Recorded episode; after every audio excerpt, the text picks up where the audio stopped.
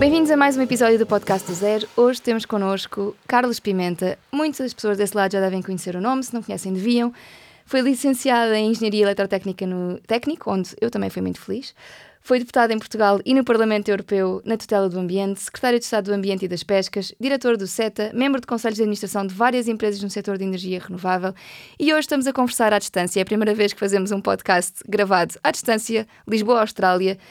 E eu tenho tanta coisa que gostava de lhe perguntar que eu desconfio que nem uma viagem Lisboa-Austrália seria suficiente para conseguir esgotar as perguntas que tenho. Por isso, vamos começar com esta conversa o mais rapidamente possível para tentarmos não exceder aqui a hora, mas quase impossivelmente isto vai ter de ser. Há bocadinho em off estava-me a contar que esteve muito ligado também à participação cívica, à vida ativa, à GEOTA, à proteção da natureza. Em tudo aquilo que fez, onde é que sente que se pode dar um maior contributo para o combate às alterações climáticas e um desenvolvimento verdadeiramente sustentável? Política, ativismo... Onde é que funciona melhor? Eu distinguiria, a nível de quando estive em lugares de representação política, no caso das alterações climáticas, tive 10 anos como porta-voz do Parlamento Europeu, que era o relator, que fui relator permanente, porque fui sempre passando de relatório em relatório, e nessa condição fui negociador do protocolo de Quioto, e em nome do Parlamento e presente em várias COPs, e no processo, aliás, antes de Quioto e da preparação até em 92 da Conferência das Nações Unidas no Rio de Janeiro, que criou a Convenção Internacional das Alterações Climáticas, e a outra que se fala menos, mas é tão importante como essa, que é a da biodiversidade. Bom, também estive metido na parte dos oceanos, e esta semana tivemos a boa notícia, que agora é preciso pô-la em prática da Convenção dos Oceanos. Uhum. Exato. Aliás, uma das memórias que tenho com o professor Mário Rui, que quando ele veio da Unesco, da Comissão dos Oceanos da Unesco para Portugal, foi traduzir para Portugal e em conjunto com todos os países de expressão portuguesa, a convenção, na altura limitada à poluição do mar, que era a MARPOL. Eu lembro perfeitamente do ministro então dos Negócios, José Jaime Gama, estar comigo e com ele, e com os embaixadores de todos os países de expressão portuguesa, a apresentar um texto único que punha no universo de expressão portuguesa a Convenção das Nações Unidas sobre a MARPOL da poluição do mar, da Agência Marítima Internacional. Esta vai muito mais longe. Portanto, no clima, Quioto foi realmente um ponto importante, com todos os seus defeitos. Foi a primeira vez que se passou a uma operacionalização das boas intenções da Convenção do Clima de 92, e se não tem havido Quioto, não teria havido depois Paris e Glasgow e todos estes movimentos que tentam fazer algo que é direito internacional que seja válido, porque uma das guerras grandes que perdi na minha vida no tempo do Parlamento Europeu foi quando fui o representante para o fim das negociações do comércio, do chamado Uruguay Round, que deu lugar à criação da Organização Mundial do Comércio. E nessa altura o Parlamento Europeu queria que, a nível internacional, as convenções, as leis internacionais de ambiente tivessem o mesmo valor jurídico do que as leis do comércio. Parece-me razoável. Era, só que isso não foi adotado nem pela União Europeia na altura, e ainda agora a União Europeia anda para lá a discutir uma coisa que tinha sido proposta por nós nos anos 90, que era o chamado ajustamento de taxas alfandegárias, Border Tax Adjustment, porque se eu produzir um automóvel num país que não quer saber para nada das emissões de CO2, e aqui estamos a falar sobre o clima, o que é que faz? Este carro tem aço, tem alumínio, tem plásticos, tem eletrónica, que é produzida com um impacto, uma pegada ecológica, maior. Um impacto muito, muito maior do que as normas dos carros que são produzidos ali em Palmela, por exemplo, na auto-europa. Claro, uma taxa de carbono, no fundo, estará a aplicar o custo ambiental do produto. É, e nós em 95, já na altura, 94, 95, propusemos que para as leis ambientais terem o mesmo valor das leis do comércio, nós tínhamos que ter, pelo menos a nível daquilo que estava ratificado e em vigor a nível internacional como lei internacional, fosse aplicado. Uhum. Era como se deslocalizasse a auto-Europa de Palmela para um país que não tivesse nenhuma norma de ambiente e depois exportassem os carros, os Volkswagen, para dentro de Portugal, sem, dizendo, a gente vende mais barato, porque deitamos o esgoto para o mar livremente, poluímos na chaminé livremente, não queremos saber da reciclagem do fim de vida dos veículos para a reciclagem dos materiais, não queremos saber sequer… Fica mais barato, de facto. E, portanto, fica mais barato, com certeza eu externalizo os meus custos para a sociedade presente e gerações futuras pagarem, e internalizo, quem faz assim, internaliza os benefícios, e isso é completamente injusto. Uma pergunta que… Tendo esta experiência toda na vida política e na vida civil, mas também em empresas, sente que onde é que é mais importante a ação, mas onde é que é também mais rápido? Porque, por exemplo, estamos a falar de coisas que foram propostas há 20, 30 anos, algumas ainda nem sequer estão em vigor. Depois trabalhou muito com empresas, já a partir dos anos 2000, sente que é mais rápida ou mais lenta a aplicação de medidas efetivas no mundo empresarial? Tenho a impressão que se voltasse para a política era posto na rua ao fim de 6 meses, porque hoje, à medida que vou ficando mais velho, vou ficando mais radical. Os velhos vão ficando mais suaves, eu vou ficando mais radical. Olha, eu lembro-me que uma das primeiras coisas que tentámos fazer na altura, e até para promover papel reciclado, foi a primeira coisa, mas também outras, ainda não viradas diretivas cá hoje, foi utilizar, vou usar o termo em inglês, que era o public procurement, que são as compras públicas. Ou seja, o Estado, direta e indiretamente, as autarquias, as regiões autónomas, e toda a gente que recebe dinheiro do Estado, incluindo os dinheiros públicos que vêm de Bruxelas, PPRs, FEDERs, devia ser obrigado, mas é condição sine qua non, quer receber um subsídio para plantar o que é que seja na agricultura, quer receber um subsídio para construir um quartel de bombeiros, quer receber um subsídio para fazer, candidata-se a qualquer tipo de programa, qualquer tipo de dinheiro público, seja o dinheiro público direto do Estado, seja dinheiro público por via indireta, mas que passa pelo Estado, de cumprir objetivos ambientais bastante mais ambiciosos do que a lei estabelece como mínimos, em todos os domínios, no domínio da eficiência energética. E o Estado ainda é uma vergonha. Só para fechar a parte da participação política, quando eu estive em Quioto, e estamos a falar há 25 anos, no meio dos anos 90, na preparação e no processo, nessa altura, a única confederação de indústrias de económicas que nos apoiava aos negociadores era a Confederação das Empresas de Seguros e Resseguros, porque os resseguradores, a Munich Re, a Zurich Re, os seguros dos seguros, aqueles quando faz um seguro aí de vida ou do automóvel, a empresa que lhe faz o seguro a si depois vai colocar uma carteira de seguros, não é? Faz um seguro desse seguro. Ok. E os resseguradores, nos anos 90, em Quioto, e antes de Quioto, já diziam, não há dinheiro no mundo para pagar as destruições que as alterações climáticas vão trazer. Então, o que é que se faz? Esta é sim, talvez a minha pergunta mais… O que há a fazer é fantástico. Porque pela primeira vez o homem tem ferramenta, olha, pela primeira vez tem um conhecimento dos fenómenos a nível do planeta, a nível da física. Nunca houve uma rede de satélites como há hoje, nunca houve uma rede de sensores nos oceanos. Há tecnologias hoje que oferecem soluções que não tínhamos quando eu estudei.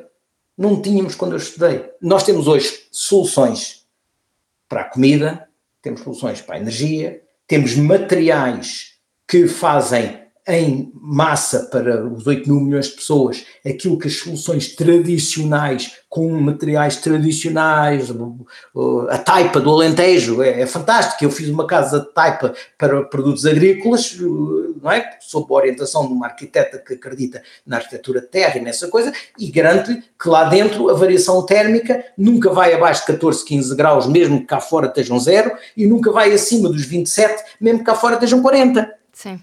Porque tem paredes deste tamanho, que tem uma inércia, é o efeito da igreja, é o chamado efeito de igreja, quer dizer, entra dentro de uma igreja medieval e lá dentro está sempre fresco, não muda. Portanto, mas hoje temos materiais que somos capazes de os fazer, portanto temos conhecimentos que oferecem soluções. O que é que falta então para os aplicarmos em massa? O que falta é que as pessoas estejam mesmo convencidas de que tudo aquilo que vão dizendo nas conferências e nos artigos, a gente fala nos mudanças climáticas, as pessoas dizem todas que sim, e não há autarca concorra hoje que sim. E depois assim, o que é que faz? Betoniza-me o litoral, é hotéis, ali, olha ali, vai ali à Península de Troia, uns atrás dos outros. Qual é a cota que estão feitos? Em cima da duna primária alguns, e agora está esta polémica toda sobre o processo lá desta última urbanização, que eu estou na Austrália, mas vou acompanhando. Mas, quer dizer, por amor de Deus, qual é a cota daquilo? É até o dia em que vier uma tempestade forte, e estamos a ter tempestades tropicais que agora já estão a vir até aos Açores e a passar aqui ao pé cada vez mais. Quando nós víamos as tempestades tropicais era no Golfo do México, e apanhavam ali a Flórida e a costa dos Estados Unidos, e agora já começam a vir para cá. Portanto, não tenho dúvidas, mas eu estou muito mais preocupado com… Não tenho dúvidas que vamos chegar a continuar as coisas como estão, e sem entrarmos a sério no debate disto a sério, e não apenas pôr uns painéis solares em cima dos telhados, porque isso é a coisa mais fácil de fazer. Qualquer pessoa, aliás, deve fazer porque ganha dinheiro desde o primeiro dia. Quer dizer, os ingleses dizem um no-brainer, quer dizer, não é preciso ter cabeça, não é preciso ter cérebro, é um no-brainer. Sim, é preciso ter um investimento inicial, que essa parte é um bocadinho mais complicada. Olha, isso, a não existir, quer dizer que a política não funciona, porque não é um problema económico, porque aquilo tem rentabilidade fantástica. Não, é um problema financeiro, não é económico. Não, é um problema financeiro, por isso é que existe a política. Certo. O que é que a política diz? A política identifica que temos uma grande oportunidade, porque Portugal continua a importar 3/4 da energia primária que consome. Portanto, tudo o que eu conseguir produzir com recursos autóctones nossos é um ganho. Ainda por cima, produzir na casa das pessoas quer dizer que não há perdas. Não há perdas na produção centralizada, na transmissão, nas linhas… Sim, é direto o aproveitamento da energia. Eu, o banho dos que tomo quando vou a Portugal na casa da família vem do telhado, portanto, e a luz vem também do telhado. Pronto, ok, portanto, económica, além disso é barato e aquilo dura 40 anos, pelo menos. Eu tenho uns que já têm 30 e continuam a funcionar muito bem. Com meus pais também têm 30 anos. Exatamente, com uma taxa de eficiência muito maior do que aquilo que o vendedor dava como garantia, mas muito melhor. Bom, portanto, economicamente, a família ganha dinheiro, o país ganha dinheiro. Mas diz-me, mas é preciso 5.000 euros, geralmente é menos que isso. Sim, sim, à volta de 3, 4. 5.000 porque é uma casa grande ou porque é um condomínio, uma venda geminada, o que se queira. Desculpe, o dinheiro do governo aplicado, do PPR, do que é que seja, aplicado no financiamento dos juros, ou do período de carência, permite que a pessoa pague o investimento com a poupança que fez. Ou seja, que nunca esteja com zero esforço, está a ver? Vamos supor, paga 50 de eletricidade e faz o investimento, continua a pagar 50, eu até diria mais, punha 45, para sentir que ganhou qualquer coisa logo no dia 1. Certo. Mas na verdade o que está a poupar é que, se tivesse pago os painéis no seu bolso de dinheiro que tinha no porquinho do milheiro, estava lá esquecido, pagou e no primeiro dia diz, a conta saiu de 50 para 30. Uhum. Está a ver. Usa 15 para pagar ao banco o empréstimo e ainda ganhou com 5. E o banco, que não é caridoso, mas pode ter um programa público que sustenta uma parte do juro. Quer dizer… Só é preciso existir esse programa para… Quando a economia funciona e tem uma solução que é económica, que é rentável e com uma rentabilidade de 2 dígitos, superior a 10%, a rentabilidade de energias renováveis na casa individual de cada um, tem nos prédios, depende dos prédios, já é das áreas, do telhado, da forma, etc. Uhum. Já tem que ter uma análise mais fina. Mas as vivendas… a não ser que estejam à sombra, ou todas viradas só a norte, com um telhado a norte, quer dizer, uma minoria. Sim. A maioria deles tem um telhado para sul ou para oeste. Ou duas águas, portanto há de haver um... É, portanto, na maior parte dos casos é um no-brainer. Portanto, se há um problema financeiro, o problema financeiro é a política pública deve-o resolver. De acordo, plenamente de acordo. Infelizmente não é o que ainda está a acontecer, mas estou plenamente de acordo.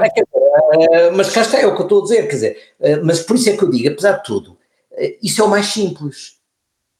Sim, a transformação das cidades estruturalmente, tudo isto é bastante mais complexo. A rede de transportes públicos, ou sei lá, eu tenho tentado a ver o problema ferroviário, eu sou um fanático do caminho de ferro desde toda a minha vida. Também sou muito fã. Por isso fiquei tão danado, fiquei tão zangado com uma Ponte Vasco da Gama só para carros e no sítio que foi. Bom, e com o desinvestimento crónico na ferrovia, não é? Desde o fundo de Palmela que se está para falar da ligação a sério ferroviária do Norte-Sul, bom, e até na Margem Sul. Quando eu era criança, havia um comboio entre o Barreiro e o Seixal. No Seixal havia a siderurgia, a fábrica, e no Barreiro havia as fábricas químicas e têxteis e adubos. Portanto, havia muitos trabalhadores que viviam dos dois lados e havia um comboio. O canal, ou seja, o sítio onde passam as linhas ainda lá está. Os pilarzitos da pontezinha em cima daquele afluente do Tejo ainda lá estão. Aquilo era um metro de superfície sem qualquer dúvida. E se tivesse uma segunda ponte ferroviária, ligava as duas pontes do caminho de ferro e fazia um anel na Margem Sul. É tão difícil assim? E as pessoas que moravam no Barreiro podiam vir de comboio para Lisboa, pela Ponte Vasco da Gama, ou pela nova ponte, pela terceira travessia do Tejo, ou pela Ponte 25 de Abril. E podiam ir à Almada e podiam ir ao Seixal de comboio. Porque as linhas, ainda lá está o caminho das linhas. Não é preciso expropriar nada.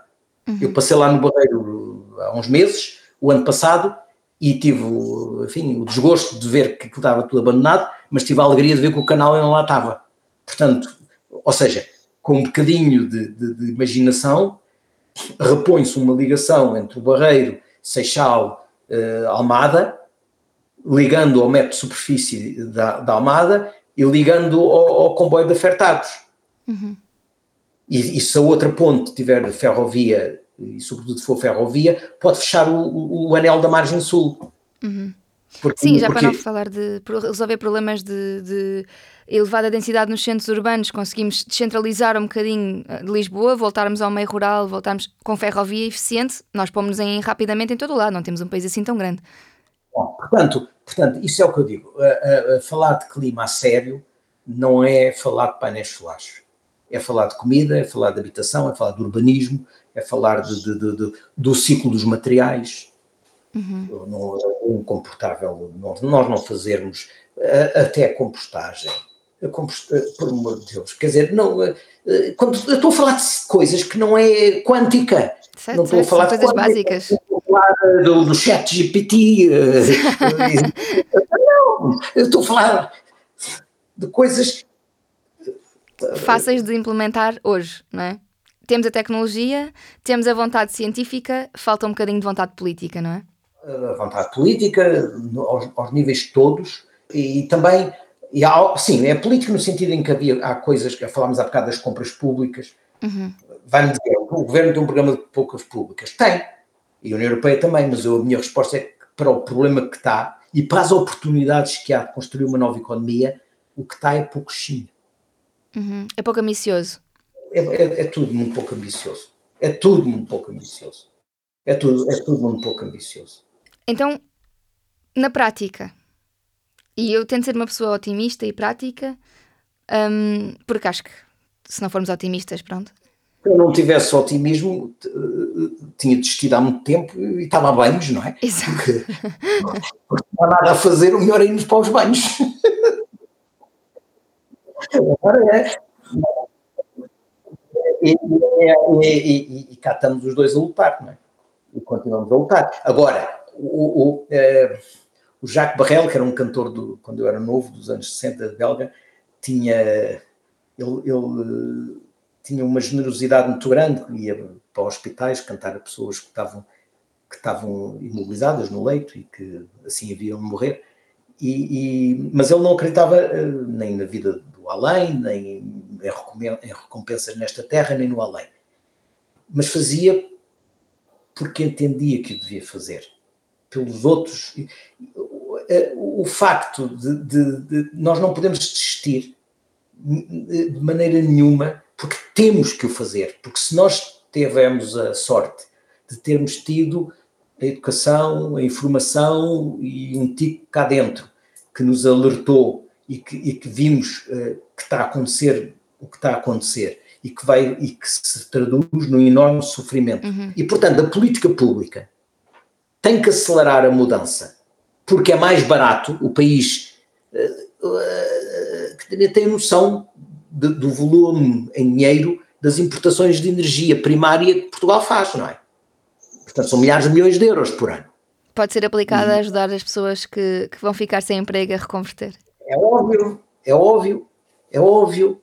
Portanto, sobretudo, nós não nos podemos esquecer que nós só somos 10 milhões e a diminuir.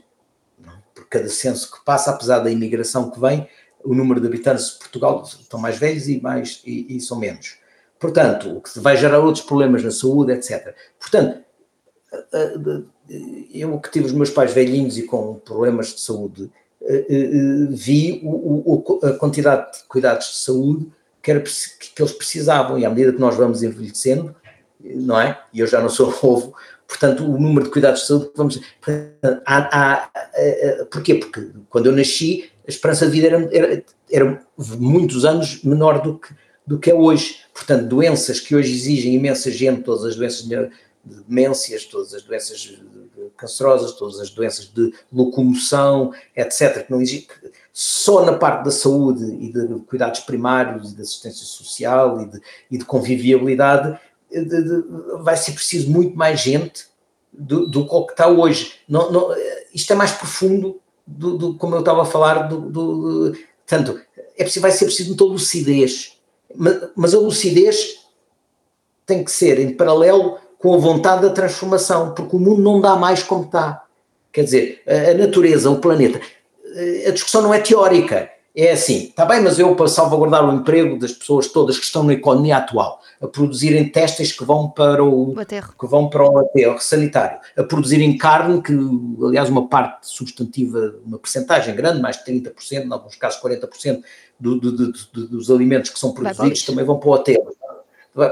Quer dizer, isso é como dizia uma canção do Francisco Fanhais, penso que é um poema da Sofia Melbreiner, é pecado organizado, quer dizer, ele diz, o mundo é pecado, ele dava aulas no Barreiro e eu várias vezes assisti, não a aulas, porque não era aluno dele, mas as sessões que ele fazia e onde cantava magnificamente e nos mostrava os filmes que eram proibidos pela censura na altura e que nós víamos no sábado à tarde. Às escondidas. Antes do 25 de Abril, ele cantava muito bem e tinha poemas muito fortes. E este é, quer dizer, a maneira como o mundo está organizado é pecado organizado. Quer dizer, se não estou. Aliás, basta aquela encíclica do Papa Francisco antes da COP, sim, é absolutamente extraordinário. Quer dizer, é lê-la. Não. Portanto, é preciso encarar a mudança a sério. Não é só os painéis solares em cima das pessoas e resolver o problema financeiro, porque o problema económico não existe. Esse é que era complicado, se eu dissesse assim, isso tem que ser um subsídio, porque os painéis são muito caros e a eletricidade ou a água quente vinda do telhado é muito mais cara do que vinda do esquentador. Não, se a coisa que sabemos é que as renováveis são super, em termos económicos, são do nosso lado. Isso é uma maravilha.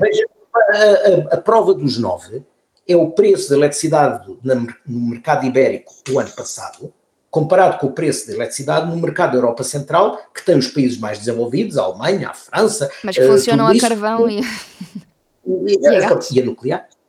Não, portanto, e para resumir, é apostar a sério na transição, mas de uma forma profunda, e não apenas de uma forma... E com profunda estou a falar mesmo na utilização dos solos, nas soluções baseadas na natureza, na maneira como se fazem as cidades, quer dizer, é mesmo a sério, é mesmo tendo essa preocupação, por exemplo, não briguem comigo, a produção intensiva de abacates, de amêndoas e de oliveiras super intensiva que se está a fazer, Isso, quer dizer, não é preciso ter um doutoramento em silvicultura para perceber que aquilo não... que eu estou a gastar o capital natural. E, portanto, estou a empobrecer, porque estou a fazer cheques sobre o futuro, quer dizer, cheques sobre a terra, serves sobre a água, quer dizer, portanto, sobre a terra, porque, como vi lá no Uzbequistão com o algodão, não é? É a mesma coisa, quer dizer, seja algodão, seja oliveiras, seja amendoeiros, seja abacateiros, chega ao fim dá a mesma coisa. Se eu ponho para lá químicos e extraio água, é óbvio que eu vou ter um solo degradado e com erosão e com um stress hídrico. Quer dizer, por amor de Deus, portanto, quando nós fazemos as opções, nós temos que pensar de uma forma mais profunda do que meramente é como uma empresa que vive para o resultado trimestral por causa da cotação na bolsa, vive para o quarter, para o resultado trimestral, não é? Quer dizer, não vai longe, porque não vê o que se passa ao lado e a certa altura descobre que a maneira de fazer ou o que faz já não tem utilização nenhuma porque já surgiu uma outra coisa que faz melhor ou que substitui o que faz. Bom, portanto, nós temos que pensar nisso. E depois temos que pensar aquilo que a Catarina estava a dizer e muito bem, que é as políticas inclusivas, de pensar que há pessoas, ou porque pela sua idade, não são capazes de acompanhar a digitalização. É ótimo, o governo devia apostar ainda mais e tudo o que tem sido feito na loja do cidadão, no cartão de cidadão eletrónico, todos esses serviços são fantásticos. Agora eu tenho que sempre ter uma porta aberta, porque eu sei que tenho pessoas na família que pela sua idade não têm um ecrã e não usam um telefone de teclas, porque com o telefone do vidro põe as aplicações todas, aquilo para. Portanto, eu tenho que ser inclusivo, mas o ser inclusivo não é travão, não deve ser travão à mudança. Não é pelo facto de ter milhões de carros e ter uma indústria de milhares de pessoas baseada nos carros antigos que eu não devo pensar num novo sistema de mobilidade. Tenho é de pensar em medidas de compensação para ajudar essas pessoas a... Faz parte da transição, sabe? Certo.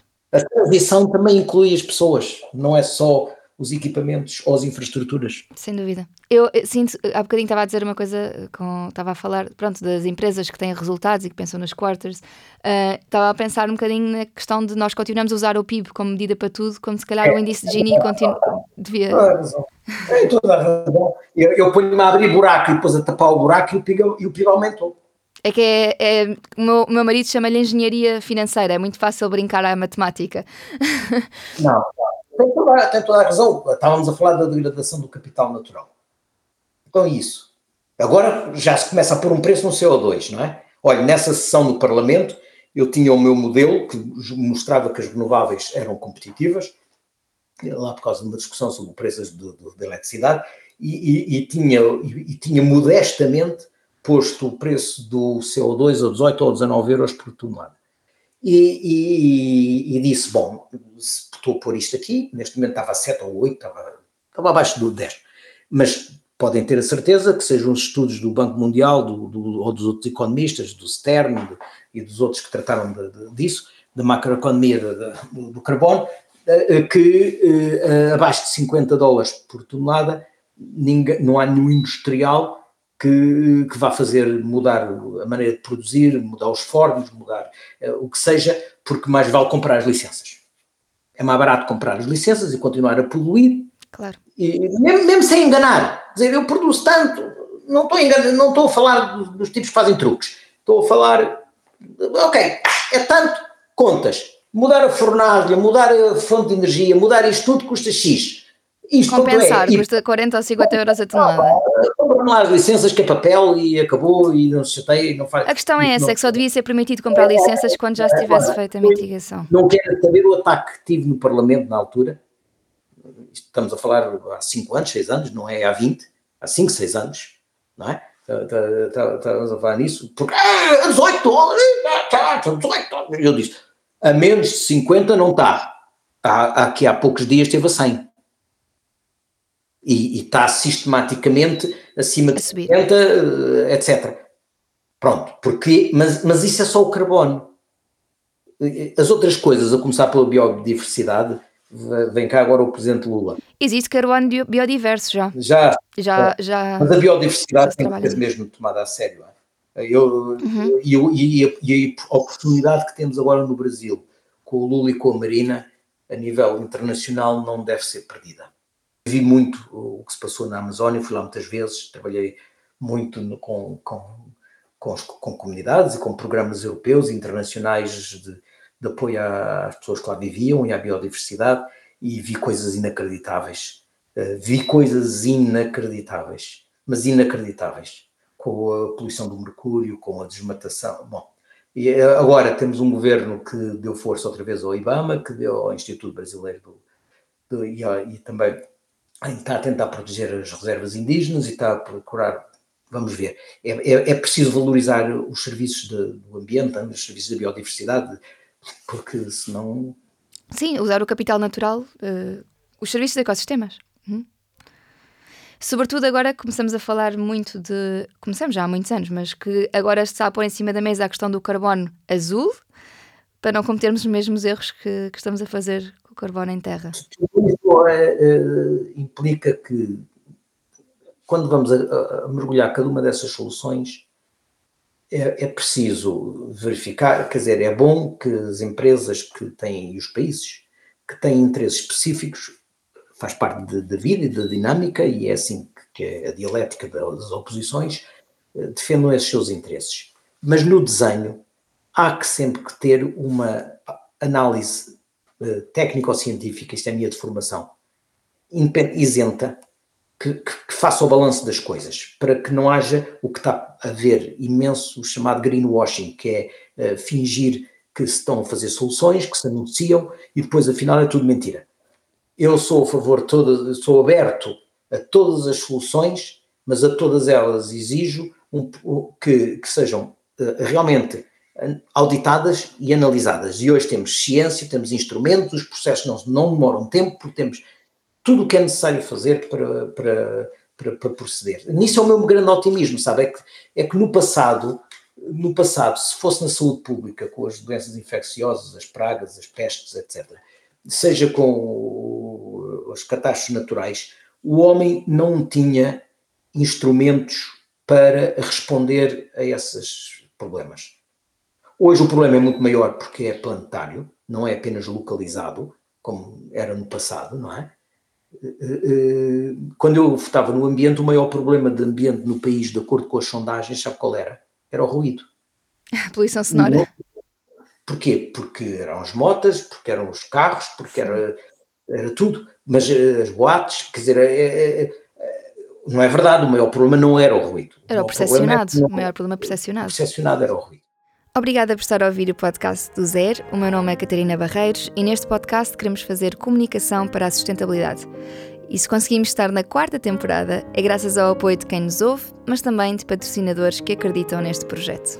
Esta temporada é patrocinada pela GoParity, uma plataforma de investimento de impacto que já ajudou a financiar centenas de projetos, entre os quais, e alinhado com aquilo que o nosso entrevistado defende acerca da descentralização da energia, o financiamento dos projetos comunitários de produção de energia sem aldeias, cuja promotora é Clean Watts. A missão deste projeto é promover a produção local de energia renovável e combater a pobreza energética através da criação de comunidades de energia solar que produzam a sua própria energia. Ao mesmo tempo que se descarbonizam mais de 100 MWh por ano, travando a emissão de mais de 14 toneladas de dióxido de carbono todos os anos, esta produção comunitária de energia impacta 20 mil pessoas em 100 pequenas aldeias portuguesas, conseguindo, ao mesmo tempo que aumenta os seus níveis de conforto térmico, fazer baixar os seus custos com energia. Fiquem connosco até ao final deste episódio para uma surpresa da GoParity para ouvintes do podcast do Zero. Hoje o problema é mundial e é mais complexo, mas há soluções que não tínhamos. Mesmo para as catástrofes que não são de origem humana, como veja este terremoto agora que aconteceu na Turquia. Eu assisti aqui a um programa, com uma entrevista com presidente da Associação de Arquitetos e Engenheiros Civis da Turquia, e na cidade que mais sofreu, que foi praticamente toda arrasada com milhares de mortos, o único prédio que ficou de pé foi a sede da Associação dos Engenheiros Civis dessa região da Turquia, porque era o único edifício que tinha sido construído de acordo com as normas. Não era como... não era mais. Era de acordo com as normas. E o homem dizia que tinha perdido a ex-mulher e tinha-se, por milagre, a filha pequenina que estava com a ex-mulher dele, portanto estava com a mãe, num prédio de não sei quantos andares que ruiu. E o prédio onde ele mora não ruiu, porque era o prédio ao lado da associação e também tinha sido bem construído, não é? Era um conjunto.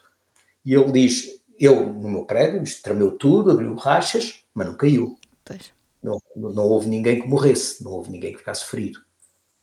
E o tremor foi muito grande, mas nós sabemos que isto é uma zona sísmica. Portanto, o resto caiu. Portanto, no clima também é a mesma coisa, quer dizer, eu quando vi Algés com água por baixo, por amor de Deus, o Ribeiro de Teles andou durante 50 anos a dizer que estão a fazer, a urbanizar as ribeiras, estão a fazer garagens, túneis, parques de estacionamento subterrâneo, etc., sem ver qual é o circuito da água, e agora em Lisboa vai-se gastar centenas de milhões de euros para fazer aqueles túneis para escoar as cheias, quando as ribeiras naturais... Bastava não ter construído, não é? Bastava não ser construído aqui. Veja a Avenida de Ceuta, veja tantas outras, quer dizer, é assim, temos que... As pessoas, a todos os níveis, têm que meter isso na cabeça, quer dizer, têm que meter na cabeça isso, mas olha que não é fácil. Sim. Eu em 83 tive uma experiência que foi uma experiência que me abriu os olhos, que foi houve cheias, 83 ou 85, agora já não estou a lembrar, foi 83 ou 85, houve cheias muito fortes na região de Lisboa, houve algumas vítimas e houve grandes prejuízos. E eu estava no ambiente e mandaram-me coordenar depois, porque o ambiente tinha recurso e tal. E eu reuni-me com os presidentes das câmaras todos. E tinha ao meu lado uma senhora que era discípula do Ribeiro Teles, que depois foi professora catedrática em agronomia e no técnico, também no curso de arquitetura, aliás também, a professora Graça Saraiva,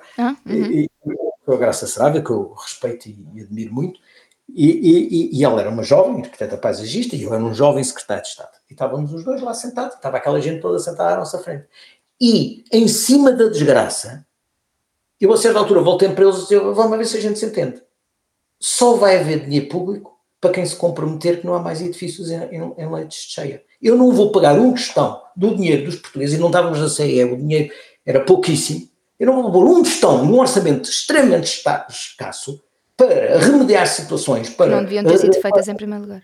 E que vocês não é muito simples. Quem aqui não se comprometer a emendar, ainda não havia PDM, mas havia os planos de urbanização, não sei o quê, a proibir integralmente a construção, a não ser de equipamentos leves, jardins, coisas que se desocupam e onde não há risco humano de viver lá, não é? Em leito cheia, de zonas inundáveis, esse município não tem um tostão. Ela lembrar-se-á disso, porque ela foi, coordenou e depois, e houve autarcas dos vários partidos que levaram aquilo a mal, não é? Porque mexe com... Estes dois miúdos, um ambientalista e uma jovem arquiteta paisagista estão aqui a dizer a nós que sabemos, que estamos aqui, que somos autarcas e tal, estão a dizer que não podemos autorizar isto, não podemos fazer aquilo, Tenho uma questão para si, uma questão que se não quiser responder não responde e se quiser responder depois cortamos, que é, a minha maior dificuldade hoje em dia é querer levar isto tudo para a frente e não saber em quem raio é que se vota, porque pensar estruturalmente nos problemas e querer resolvê-los é muito difícil encontrar em quem votar. Ou seja, claro que não é só isso, também temos de ser a cidadania ativa, claro que temos de estar a falar com as nossas juntas, claro que temos de fazer a nossa parte, não é só votar a cada 4 anos, ou o que seja, mas efetivamente a mudança sistémica vai acontecer com políticos bem intencionados e investidos. Portanto, como é que votamos hoje em dia sem num sistema de onde? Num sistema que nós temos, não é? Repare, não há, é assim, entrando, os países são diferentes, eu aqui na Austrália teria muito mais facilidade em votar, em saber em quem votar. Olha, aqui em Melbourne, o centro da cidade com o chamado centro de negócios, o CBD, como se chama o CBD, estas torres todas económicas, sabe quem é o deputado que representa a zona financeira de Melbourne? É o Verde, que aliás até é os chefes dos Verdes no Porquê? Porque muitas das pessoas são da idade da Catarina, são jovens, podem ser banqueiros, podem ser advogados, podem ser economistas, mas têm uma consciência de tudo isto que a gente tem estado a falar nestas 2 horas que já levamos daqui, mas aqui era fácil. Porque, por exemplo, eu hoje estou muito contente, porque há um ano, quando eu cá estive a última vez, o meu filho é de cá, a minha mulher é australiana também, o meu filho estudou cá, está nos renováveis também tirou engenharia, mas tirou cá e foi o caminho que ele escolheu, não último. E a minha filha que está em Londres, imagino que está a trabalhar, é funcionário público, em inglês, e começou por estudar filosofia, agora está no Ministério do Ambiente a trabalhar na mudança climática. Não sei que raio acabou de... Só ativistas. Está um em Inglaterra, está outro na Austrália e estão os dois a tomar para o mesmo lado. Que bom. E depois uma terceira filha que eu tenho também está nas renováveis. Bom, portanto, está a família toda nisto do ambiente, não sei por onde algum vírus. O vírus da influência, em vez da influenza. Ou da sensibilização.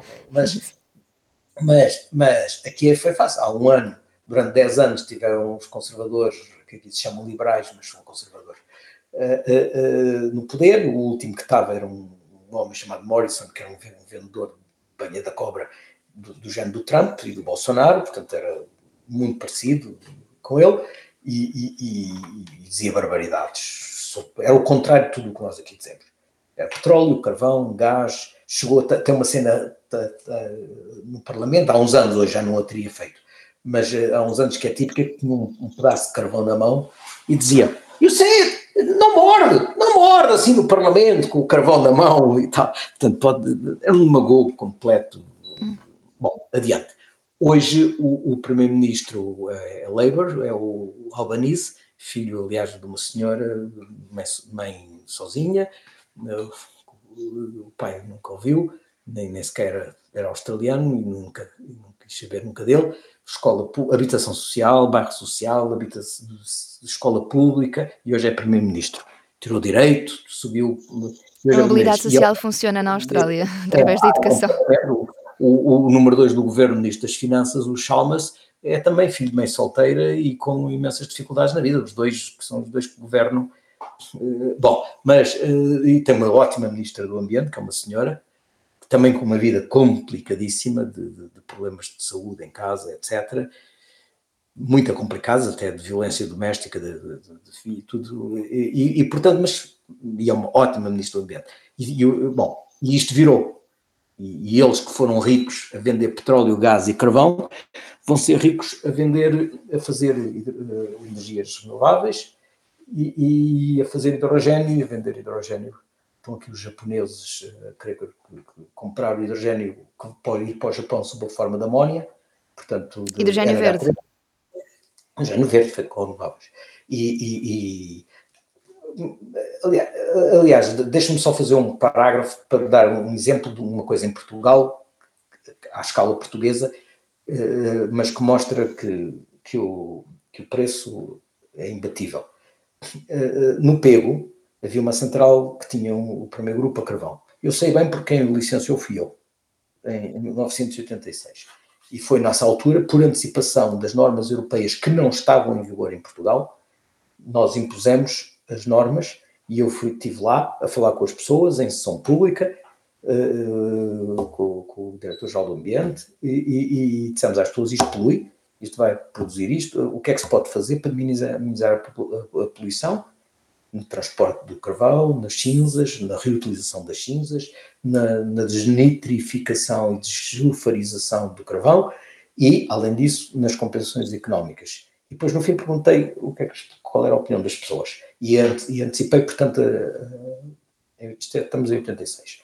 Portanto, a central do Pego foi fechada. E foi fechada por antecipação, que, aliás, alguns desses que falam muito num canal privado de televisão portuguesa, sempre contra o ambiente e contra as renováveis, disseram que não se ia fechar o carvão, porque o carvão é bom. Mas o governo, bem, foi, salvo erro, o último secretário de Estado, que agora é ministro do Ambiente, salvo erro, que fechou por antecipação, o Galamba, João Galamba, por antecipação fechou a central. Bom, então, ela vai ser substituída por uma solução que é, aquilo eram o quê? 300 megawatts à volta disso de potência de ligação a carvão. E então, no mesmo ponto de ligação, portanto, o que a rede recebe no máximo de potência de ligação é a mesma ligação do carvão que lá estava, porque não se mexe na rede, a rede é a mesma que estava, o ponto de injeção de eletricidade é o mesmo. E o que é que vai produzir eletricidade para a rede em vez de ser a central térmica a carvão, a queimar carvão? Vai ser eólicas, painéis solares, fotovoltaico e baterias. E vai ter isso a funcionar à potência máxima equivalente 70% das horas do ano. Ok. E a um preço muito mais barato do que o preço do mercado de eletricidade que está agora, basta ir à página do OMIP, são umas dezenas de euros abaixo do preço com que os comercializadores compram eletricidade para depois vender aos consumidores. Portanto, substituiu-se o carvão, mas aqui, para além do preço, há uma coisa que é fantástica, é o eólico mais o solar, quando no Mediterrâneo, não é só em Portugal. Quando um não está a funcionar, o outro está. Quando um está a funcionar mais forte, o outro está mais fraco. Se há muito vento, geralmente, há dias em que há sol e muito vento, pronto, ok, mas isso são 5% das horas do ano. Nas outras horas, se há muito vento, pode não estar a chover, pode estar nublado, pode estar menos, mas não está o sol todo. Sim. E até por causa do inverno e do verão. Claro. E o nosso verão de maio até setembro, final de setembro, tem pouco vento, menos no litoral. Só tem vento térmico na costa do litoral, como as pessoas de Ericeira, de Mafra, da Costa Vicentina sabem, mas tirando essa faixazinha muito perto do litoral, porque é um fenómeno de aquecimento do Alentejo e da Extremadura espanhola, que a terra fica tão quente que o ar por cima, que o ar em Beja fica muito quente e portanto fica com uma baixa pressão de origem térmica, claro. Porque, não é? E sim, portanto sim. Chega à noite, o vento do mar vai compensar, mas isso é um fenómeno, digamos, pendular diário, mas 70% das horas do ano à potência máxima. Isso é uma central térmica do Pego, nunca trabalhava mais do que 2.000 a 2.500 horas do ano. Uhum. Com os mesmos 300 megawatts. Portanto, eu vou tirar muito mais eletricidade, mais barata, com zero poluição e aproveitando um recurso nacional. Portanto, aqui eles estão a fazer a mesma coisa. O hidrogénio verde vai ser feito em parques híbridos, solar e eólico. Uhum. E depois faz o... Portanto, aqui as coisas estão a correr bem e, como eu digo, eu fiquei mais espantado porque isto já é uma outra, digamos, uma outra profundidade, os engenheiros dizem é a segunda derivada, portanto é uma outra profundidade de análise, que é o pensar, o ver as soluções baseadas na natureza para os edifícios. Neste momento, em termos de discussão estruturada, só a cidade de Melbourne é que está a fazer, mas a cidade de Melbourne já é a maior cidade da Austrália, tem 5 milhões e meio de habitantes, não estamos a falar de uma terra de província, que é fácil trabalhar uma terra de província, é mais difícil trabalhar uma terra com 5 milhões e meio de habitantes, portanto tem prédios muito altos, tem uma expansão enorme de vivendas individuais à volta de um centro com prédios altos, portanto... Aqui, portanto, é fácil, eu votaria aqui, os círculos são liminais, eu votaria no candidato que ganhasse a anterior coligação que estava no governo. Sim, sim. Que estava no verde, se fosse o Labour. Aliás, aqui o sistema é um sistema que eu acho que que é muito interessante. É isso que eu ia dizer, que o nosso sistema não é o mesmo, o sistema que nós temos em Portugal. Mas como é que eles fazem para evitar os malefícios do sistema inglês? O sistema inglês, como dizia aquela canção do ABBA, do Winner Takes All, não é? Quer dizer, lembra-se dessa canção. Ou seja, há um círculo eleitoral, há 5 candidatos, o candidato número 1 tem 33% dos votos e é eleito. O candidato número 2 tem 31%, e o candidato número 3 tem 20%, e os votos... não são sequer considerados. Não são sequer considerados. Bom, ok. Aqui como é que se vota? Os círculos são nominais, quer para os parlamentos dos Estados, porque é o regime federal, quer para o Parlamento Nacional, e para as duas câmaras, e então a Catarina diz assim: eu neste círculo, no meu círculo dos candidatos, a pessoa que gosto mais pode ser independente. Houve 11 mulheres, não 10 mulheres e um homem, que foram independentes, candidatos independentes, foi uma grande mudança, e diz: eu gosto desta senhora, foram sobretudo mulheres, profissionais, gente com formação académica, algumas que estavam na vida profissional ativa e como de sucesso e que abandonaram para concorrer a deputadas pelo seu círculo, pela sua comunidade, portanto, e ganharam várias. Portanto, eu vou votar nela, mas depois a seguir tem um segundo voto, que é chamada preferência, que é, se nenhum candidato tem a maioria de 50% na primeira volta, em vez de estar a fazer uma segunda volta, vai ver quem é a sua segunda preferência. E vamos supor que a sua segunda preferência era o verde. Uhum.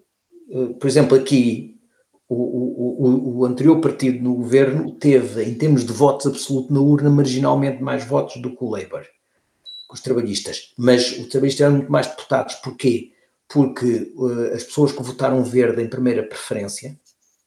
Uhum. Nos círculos onde o verde não ganhou, e ganhou em vários, foi a maior votação de sempre, votaram em segunda preferência o Labour. Ok. E okay. Também, ou muita gente votou em primeira, ou primeira preferência um candidato ou uma candidata independente, e houve vários que não ganharam, não houve só que ganharam, e em segunda preferência pôs o Labour, pôs os verdes, e com isso elegeu o candidato e disse, bom, se o meu preferido não ganhar, quem é que dos outros é o menos mau para mim? Certo. Assim permite o voto útil aqui tem outro sentido. Não é eu ter que votar no menos mau para evitar um que eu acho que é péssimo. Ganha. Uhum. Eu na minha vida em Portugal já votei de maneiras diferentes para impedir alguém que eu achava que era péssimo ganhasse. Eu sinto que só faço isso desde que voto. Eu tenho 30 anos. Eu sinto que há 12 anos que faço isso. Eu tenho 67, eu faço desde os 17. Não, às vezes votei convencido. Não é bem verdade. Houve vezes que eu votei convencido. Eu já votei convencida, mas sabendo que nem sequer iria eleger ninguém o partido em que eu votei. Eu por princípio, votei sempre. Votei sempre nas associações, nos sindicatos, nas autarquias, até porque vivi ainda antes do 25 de Abril. Já estava no Técnico, no segundo ano, quando veio a Revolução. Portanto, eu ainda conheci... O que é não poder ter... E a chapelada. As urnas cheias. A chapelada, não é? Quer dizer, portanto, dou muito valor, apesar de tudo, com todos os seus defeitos, muito valor. Aquilo que uma cidadã ativa como a Catarina pode fazer e deve fazer, e que é o que eu também tenho feito toda a minha vida, porque é que eu nunca deixei de participar nos movimentos de defesa do ambiente e nas associações cívicas. E dou dinheiro, olha, anteontem, a Galeria de Arte aqui do Estado de Vitória, que é magnífica, encomendou no seu terceiro andar, tem uma zona de filmes e de instalações contemporâneas, então encomendou a uma fundação brasileira da Amazónia, da Roraima, um filme, mas moderno, feito ao mesmo tempo, com 4 ecrãs a projetar ao mesmo tempo, sobre os efeitos sobre as zonas das terras indígenas que foram ocupadas agora com a mineração do garimpo, do Bolsonaro, das dezenas de milhares de homens que invadiram as terras indígenas e as reservas. Bom, eu fui lá várias vezes, a vários estados, desde o Amapá, no norte do Brasil, até... E saí de lá completamente passado, porque mesmo tendo visto ao natural, com as imagens tiradas de helicóptero e de drone, e depois com o junto das pessoas e as entrevistas com as pessoas, é um murro no estômago total. Portanto, a curadora desta exposição, está aqui uma galeria de arte, de pintura e de arquitetura, que encomenda um filme, porque convenceu o seu board de arte em Vitória, na Austrália, do outro lado do mundo, encomendaram e eles fazem uma obra que agora vai circular pelo mundo. Bem, e o resultado depois tem lá um póster com aqueles quadradinhos código QR, que eu tirei fotografia e depois quando cheguei ao apartamento fiz o meu donativo direto à fundação no Brasil, lá no meio da selva. E como eu, são dezenas de milhares, ou seja, houve alguém naquela galeria de arte que teve esta intuição, conseguiu convencer. Portanto, em todas as nossas coisas do dia-a-dia nós podemos fazer. Eu fiquei comovido, se quer que lhe diga, Uhum. Portanto, Portanto, agora, há sempre um menos mau em cada momento. Sim. Há sempre um... Sim, é continuar a tentar que ganhe o menos mau. Há sempre um menos mau. E sobretudo, é sempre possível confrontar as pessoas antes das eleições e fazer evoluir os programas. Eu estou-lhe a dizer isto, agora vou dizer uma coisa que é o contrário. Deve-se lembrar de um homem que já morreu, que era um presidente francês conservador, o Jacques Chirac. Sim, sim. O Jacques Chirac era um homem que tinha piada também, e então, uma vez, um jornalista disse-lhe: Senhor Presidente, o senhor o que está a fazer não é nada do que prometeu na campanha eleitoral. E ele saiu-se, porque ele era bom vivant e às vezes também, enfim... Saiu-lhe a boca à verdade. Ele diz assim: les promesses des politiciens n'engagent que ceux que les reçoivent. Ou seja, as promessas dos políticos só comprometem aqueles que as recebem. Não deixa de ser verdade. Bom, mesmo sabendo isso... Ao menos a seguir podemos fazer pressão, não é? Porque se foi prometido... Seja sobre a energia, seja sobre os transportes, seja sobre a habitação, seja sobre... obrigar, mas para isso é preciso que as pessoas... a mim uma coisa que tenho muita pena é o tempo que se passa em Portugal, e agora quando estou mais fora do que dentro, muito mais fora, estou mais meses fora de Portugal, seja por razões profissionais, seja por razões familiares, por muito pouco tempo em Portugal. Mas acompanho todos os dias vejo, assino o Público, Edição Digital e outros órgãos de comunicação que sigo.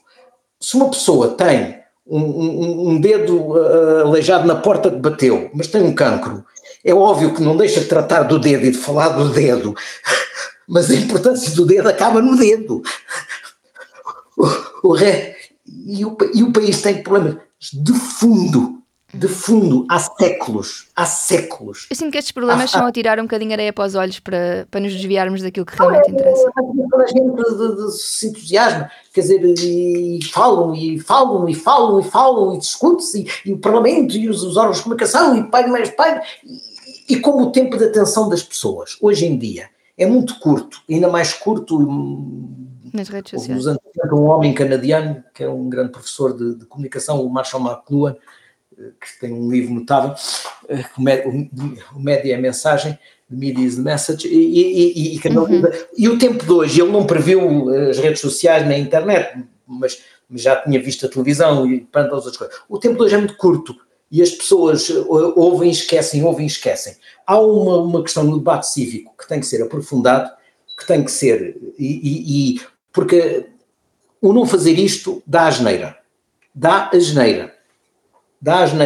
e depois dá os aeroportos, e depois as chagas, eu punhado lá, mas não se fez o estudo, disse que feito o estudo, mas depois não se fez o comboio não chega lá. Certo. Vamos para concluir, queria uma única coisa muito simples. Está otimista em relação ao futuro, ou acha que não temos assim tanto tempo? Não, é assim...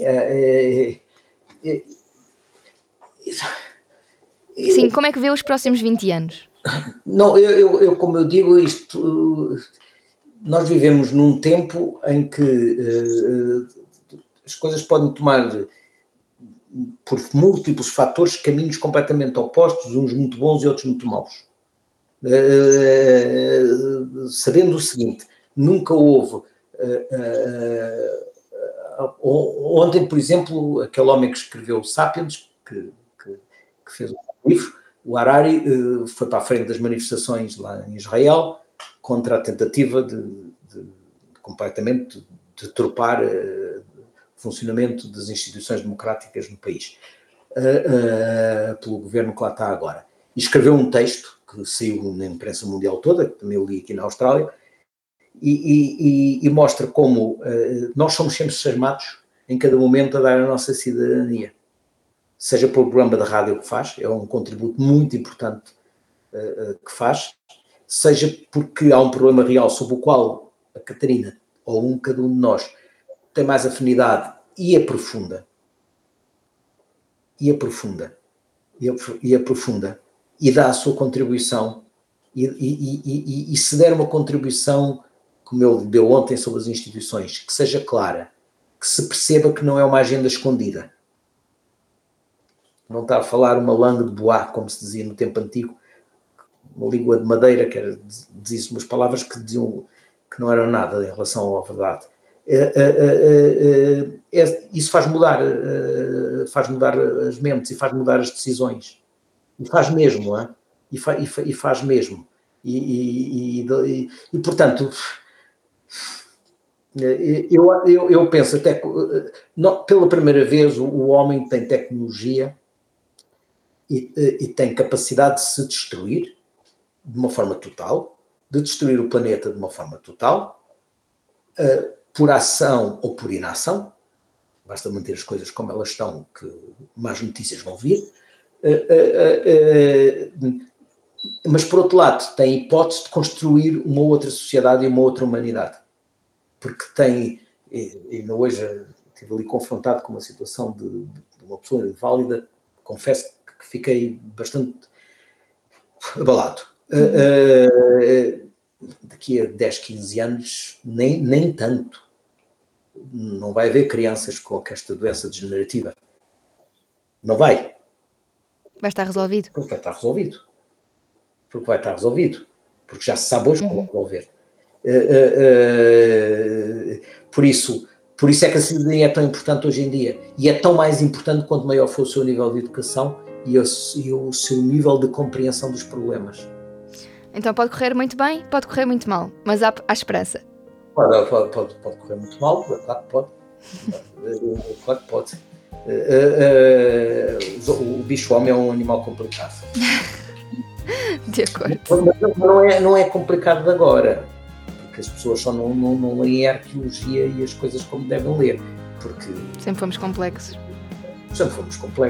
Genocídios havia no Paleolítico. Nós encontramos campos em que todos os homens, por exemplo, geralmente eram as mulheres ou eram os homens, conforme dos povos. Portanto, agora, por outro lado, nunca tivemos a capacidade de atuar que hoje temos para resolver os problemas. E esse é o ponto principal do otimismo. E, por outro lado, nunca houve mecanismos, quer dizer, o que se passa no Afeganistão contra as mulheres, por exemplo, já se passava antes, só que a gente não sabia. E hoje sabemos e revoltamos. A informação é muito mais disseminada facilmente de todo o lado do mundo. E isso é chamada para a cidadania. E para a cidadania. Boa, ficamos com uma mensagem de esperança. Obrigada, Carlos. Foi mesmo um gosto poder falar consigo. E desejo-lhe maiores felicidades. Obrigadíssima mesmo, muito, muito obrigada. Obrigado.